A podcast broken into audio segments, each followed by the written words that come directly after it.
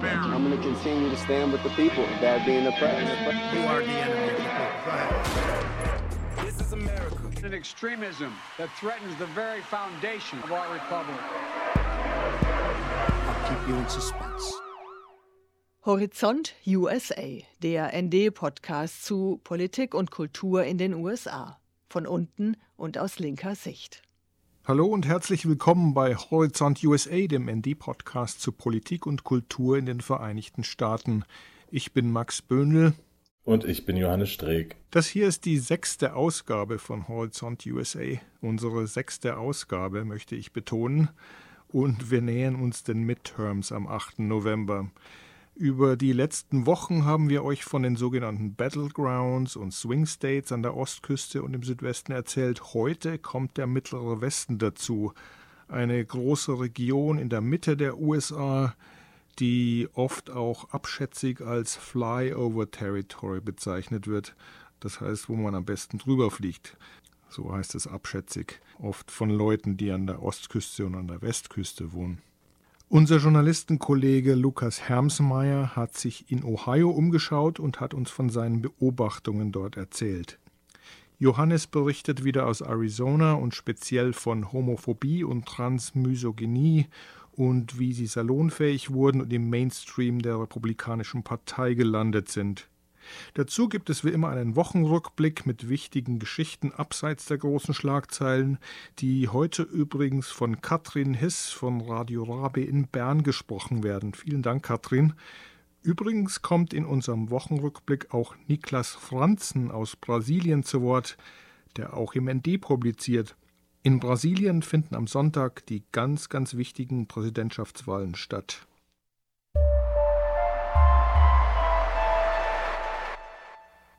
Hier ist also Lukas Hermsmeier, Journalist und Autor des Buches Uprising Amerikas neue Linke.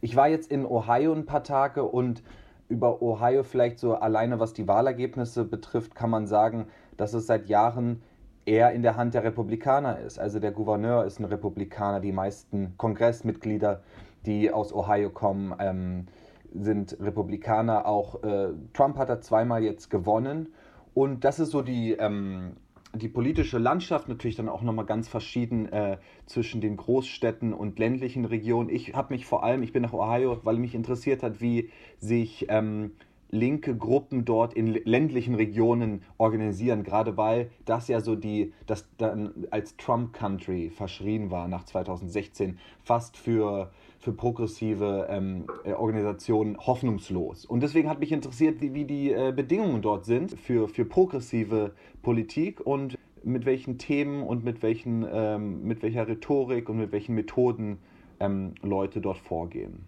Eine Region, die für Progressive verloren scheint. Aus linker Sicht heißt oder hieß es ja auch oft, dass die White Working Class mehrheitlich nach, vielleicht sogar nach ganz rechts abgedriftet ähm, sei. Stimmt das? Ich glaube, so pauschal stimmt es auf jeden Fall nicht. Das, ähm, das, zeigen ja schon die Statistiken, dass dann immer noch ein großer Teil auch der, ähm, der Working Class, der White Working Class, ähm, äh, Demokraten gewählt hat. Und ich würde dazu auch immer sagen äh, ähm, oder dazu betonen, dass ein großer Teil der White Working Class, der Working Class gar nicht wählt. Also die, das wird ja äh, so oft ähm, als Aspekt äh, vergessen, dass es da einen, dass es da Millionen, ich glaube bei den Midterms ähm, 2018 haben 100 Millionen Menschen nicht, also Wahlberechtigte nicht gewählt, was für eine ähm, enorme politische Kraft, wenn es denn eine Kraft wäre. Und insofern ähm, sind so diese pauschalen äh, äh Analysen oder Beurteilungen, die Working Class in, in, in Ohio ist jetzt äh, rechts ähm, komplett, sind halt statistisch falsch. Und ähm, wenn man dann mit den Leuten spricht über die über die einzelnen Kandidatinnen, Kandidaten, über die Politik, die, den Wahlkampf, dann ist es natürlich auch oft von unglaublich vielen Widersprüchen geprägt. Dann gibt es also doch noch äh, progressive und, und linke Lichtblicke. Was ist dir da aufgefallen? Mit wem hast du da gesprochen? Das ist ja das Ding, dass es das immer gibt. Ne? Egal, wo man hinfährt, egal, wo man in die USA ist, man findet, wenn man sich ein bisschen drum bemüht, immer Gruppen und ähm, Initiative, lose Kollektive, manchmal ähm, fester zusammengehörende Gruppen, die sich progressiv und auf ganz bemerkenswerte Weise organisieren. Und in dem Fall in Ohio war ich in Nelsonville, das ist ein kleines Dorf von 5000 BewohnerInnen, die, ähm, wo es eine Gruppe seit letztem Jahr gibt, Nelsonville Voices, die ähm, sehr gut drauf ist, finde ich, politisch ähm, ganz beeindruckende Arbeit äh, äh, leistet und letztendlich erstmal sich darauf konzentriert hat, den Leuten zuzuhören. Das klingt jetzt wahnsinnig ähm, basal so, aber genau das ist es auch. Also die, im Grunde machen sie dort, was die Demokratische Partei seit Jahrzehnten nicht macht. Sie sprechen mit den Leuten, sind sehr vor Ort ähm, eben sichtbar und, und ansprechbar und mehr als ansprechbar. Sie suchen das Gespräch und ähm, einen Tag lang habe ich dann in Nelsonville eben diese Aktivistinnen begleitet und verstanden auch äh, nochmal besser, worum es den Leuten geht. Was sie besorgt, ist natürlich viel Inflation, Lebenshaltungskosten, das ist ganz ähm, enorm äh, das Drogenproblem. Und da entstehen dann ganz interessante Gespräche auch. Ne? Da wird dann erstmal, ist es oft so ein, so ein repressiver Impuls, den man spürt, irgendwie alle wegsperren und das löst sich dann schnell auf, wenn man merkt, ah, die Leute haben selbst in ihrer Familie ähm, äh, äh, Menschen äh, äh, gehabt oder haben es immer noch mit Drogenabhängigkeit. Und in Portsmouth, das ist so ähm, ziemlich genau an der, Süde, äh, an der südlichen Grenze zu Kentucky, ähm, habe ich dann eine Gruppe ähm, äh, besucht und, und äh, interviewt, die sich River Valley Organizing heißt, die ganz explizit mit Menschen mit Drogenabhängigkeit arbeitet und sie polit also zusammen sich politisch organisiert. Also diesen Leuten, die wirklich von der Partei ähm, äh, im, noch nicht mal ignoriert werden, sondern ja oft äh, auch dann von staatlichen Institutionen verfolgt werden und, und ähm, dass es diese Leute in den politischen Mittelpunkt stellt. Also dass, die, ähm, dass denen dann Räume gibt, ähm, wo sie sich treffen können, wo sie sich auch für die Wahl registrieren können, wo sie Forderungen äh, entwickeln können, Petitionen stellen. Also das sind für mich die Lichtblicke, die es dann immer, ähm, das ist die schöne Überraschung in, in, der, in der Hinsicht, überall in den USA gibt.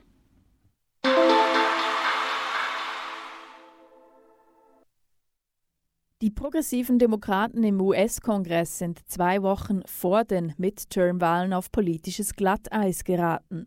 Sie zogen einen Brief zurück, in dem sie Änderungen der US-Ukraine-Politik forderten, und zwar direkte Verhandlungen der USA mit Russland, um einer Ausdehnung des Krieges zuvorzukommen. 30 Abgeordnete der Demokratischen Partei, darunter auch ihr kleiner linker Flügel, hatten den Brief schon Ende Juni unterschrieben. Das war vor der militärischen Gegenoffensive der Ukraine und vor der Rückgewinnung von von Russland besetzten Gebieten. Der Brief wurde aber erst Anfang dieser Woche veröffentlicht und stieß auf scharfe innerparteiliche Kritik.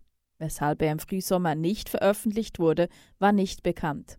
Weshalb er jetzt an die Öffentlichkeit kam und deshalb für Turbulenzen sorgte, soll an einem unerfahrenen Kongressmitarbeiter gelegen haben.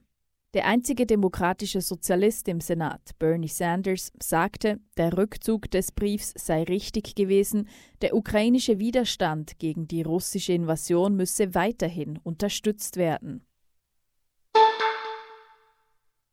Die ersten Fälle von Einschüchterungen an Wahlurnen zu den Midterm-Wahlen sind diese Woche bekannt geworden in der Nähe mehrerer Wahlurnen, an denen Wähler und Wählerinnen ihre Wahlzettel schon jetzt einwerfen können, hielten sich Vermummte auf, die Fotos von Personen und Autonummern von Wählerinnen machten. Im Bundesstaat Arizona trugen solche sogenannte Pollwatchers auch Waffen. Zu diesem Pollwatching haben rechtsextreme Organisationen aufgerufen, die mit den Republikanern verknüpft sind und die Lüge vom Wahlbetrug verbreiten. Sie geben an, die Wahlurnen vor Diebstahl durch die Demokraten sichern zu wollen. In Wirklichkeit zielt die Kampagne darauf ab, Chaos zu stiften und den Wahlvorgang zu delegitimieren. Trumps Stratege Steve Bannon hatte diese Strategie mit Flood the Zone with Shit beschrieben, das System mit Scheiße zu fluten. Die Behörden kündigten an, etwaige Rechtsbrüche zu ahnden. Am Sonntag geht es in Brasilien in die zweite und entscheidende Runde der Präsidentschaftswahlen. Für den rechtsextremen Präsidenten Jair Bolsonaro ist die Unterstützung aus den USA zentral. Zum Beispiel beraten ihn Trump-Vertraute und rechtschristliche US-Kirchen breiten sich seit Jahrzehnten in Brasilien aus. Es handelt sich um eine ultrarechte Allianz, sagt der Journalist Niklas Franzen, der aus Brasilien unter anderem auch für ND berichtet die US-Rechte und äh, Menschen aus dem Trump-Lager nehmen direkten Einfluss auf die Politik in Brasilien. 2018, also kurz vor der Wahl von Jair Bolsonaro, ist zum Beispiel Steve Bannon, also der ehemalige Chefberater von Donald Trump, in die USA gereist und hat sich dort mit verschiedenen Beratern äh, von Jair Bolsonaro auseinandergesetzt und zusammengefunden, unter anderem mit dem Sohn von Bolsonaro, Eduardo Bolsonaro. Steve Bannon hat auch mehrmals bekräftigt in Interviews, dass für ihn die Wahl in Brasilien die zweitwichtigste Wahl der Welt sei. Und es ist, äh, es hat noch eine ganze Reihe von weiteren Treffen zwischen Beratern von Trump und MitarbeiterInnen von Jair Bolsonaro gegeben. Also erst im letzten Jahr, im Jahr 2021, sind 16 Republikaner der äh, in die, äh, nach Brasilien gereist und haben sich dort mit Jair Bolsonaro im Copacabana, äh, Copacabana Palace Hotel in Rio de Janeiro getroffen. Auch äh, die, glaube ich, so die wichtigste Figur in diesem Zusammenhang ist Eduardo Bolsonaro, der zweitälteste Sohn des Präsidenten. Äh, laut Recherchen eines Investigativmediums hat Eduardo äh, Bolsonaro an mindestens 77 Treffen mit US-Rechten teilgenommen. Und Eduardo Bolsonaro war auch am Tag des Kapitolsturms in Washington in den USA. Und laut journalistischen Recherchen hat er auch dort die Situation genau beobachtet. Für die brasilianische Rechte sind die Erfahrungen der US-Rechten auch wichtig, weil es äh, in gewisser Weise auch eine Blaupause sein könnte für äh, ja, einen institutionellen Bruch oder für Ausschreitungen rund um die Wahl. Äh, für die US-Rechte sind die Prozesse in Brasilien in dieser Hinsicht interessant, dass es einen gewissen Laborcharakter haben könnte. Also dass man bestimmte Prozesse in Brasilien austestet, äh, um die dann eventuell im eigenen Land anzuwenden. Das war Niklas Franzen aus Rio de Janeiro. Er ist Autor des Buches Brasilien über alles, Bolsonaro und die rechte Revolte und schreibt unter anderem für ND.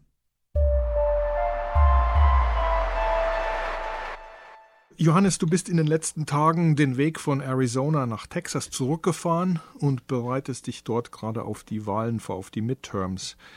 Was geht dir aus deiner Reise durch den Bundesstaat so durch den Kopf? Hi, ja, Max, also ich bin jetzt wieder in Texas gelandet ähm, und schaue natürlich wie wir alle Richtung äh, Wahlabend, Wahltag am 8. November. Ähm, werte aber vor allen Dingen natürlich jetzt noch mein Material aus aus, ähm, aus Arizona, aus West Texas und aus New Mexico aus. Und ich habe ja schon öfter darüber gesprochen, wie doll das, was wir eigentlich als rechtsextreme Ideen und Thesen verstehen, im sogenannten Mainstream der Republikanischen Partei gelandet ist. Also das ist das, was sich thematisch, glaube ich, immer wieder durchgezogen hat. Und ein ganz wichtiger Aspekt, den wir bis jetzt noch gar nicht so richtig angesprochen haben im Podcast, ist es, wie es halt mit der Trans- und Homophobie aussieht und wie sehr das nochmal so Leitplanken für die Republikaner geworden sind. Wie artikuliert sich diese erstarkende Feindseligkeit gegenüber LGBTQI? Das hat verschiedene Aspekte, also äh, beziehungsweise wird es auch sehr praktisch jetzt. Das heißt, ähm, ein Ort, wo wir das irgendwie verstärkt sehen, sind bei den sogenannten Scoreboards. Das sind, ähm, das ist praktisch die unterste Ebene der amerikanischen Kommunalpolitik und das ist so eine Art beliebter Infiltrierungspunkt jetzt geworden für die extreme Rechte. Das bedeutet, dass ähm, vermehrt Proud Boys und identitäre Rechte bei den Treffen von diesen Scoreboards auftauchen und dort immer mehr diese transfeindlichen, ähm, schwulen, lesbenfeindlichen ähm, Ideologien und Thesen verbreiten. Dabei bedienen sich die Rechten eigentlich einem alten Playbook, wie man hier in Amerika sagt. Also da sind keine wirklich grundsätzlich neuen Ideen dabei, sondern es geht immer wieder darum, ähm, einen falschen Zusammenhang herzustellen zwischen Pädophilie und queeren Personen. Das heißt, ob das jetzt ähm, Texte sind, bei denen ähm, homosexuelle Personen oder Familien dargestellt werden oder ob es darum geht, äh, einen Platz zu schaffen für, für Transpersonen. Das wird alles in so einen Zusammenhang gestellt für das sogenannte Grooming, also dass hier eine Vorbereitung für irgendwelche pädophile Akte stattfinden würde. Wenn man sich hier so äh, rechte, in Anführungszeichen konservative Medien anguckt, dann findet der Begriff Groomer oder Grooming, also dieses abschätzige, ja, so die LGBTQ-Gemeinde würde Kinder verführen und, und sexuell missbrauchen. Das findet sich auch zum Beispiel auf Fox News vor einem Millionenpublikum wird dieser Begriff ähm, hin und her gewendet. Also ich denke, dass das nicht nur die Proud Boys und die extremen Rechten sind, sondern auch äh, wie du schon am Anfang gesagt hast, dass diese faschistische Begrifflichkeit äh, längst im Republikaner Mainstream angekommen ist und von dort aus auch verbreitet wird. Ja, genau. Bei den Schoolboards geht es halt, wie gesagt, um die praktische Ebene. Also, dass es halt weit über so eine Rhetorik hinausgeht oder um darum, so ein Klima der Angst zu erzeugen, wie das halt Fox News ja auch zu 10.000 anderen verschiedenen Themen macht. Ähm, also in Bezug auf diese Queerfeindlichkeit wird es auch wirklich praktisch. Ähm, und die Leute berichten davon auch, dass sie sich da so sehr, also wirklich zurückgedrängt fühlen ähm, aus, dieser, aus dieser sehr wichtigen und eigentlich total banalen Ebene der Kommunalpolitik.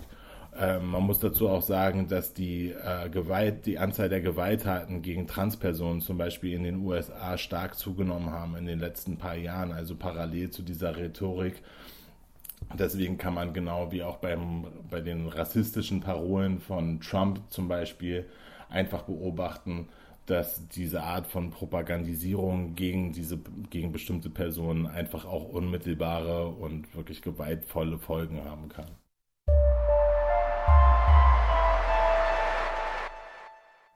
Das war's für diese Woche mit Horizont USA. Nächsten Freitag geht es weiter mit der letzten Ausgabe des Podcasts vor den Midterms.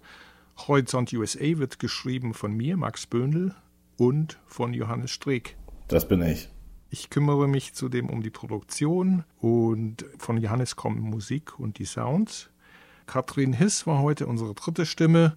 Florian Brandt ist der Podcastmeister des ND. Ihr könnt uns unterstützen, indem ihr das ND abonniert, diesen Podcast natürlich sowieso. Weiteres findet ihr über unsere Social Media Accounts. Tschüss, bis nächsten Freitag.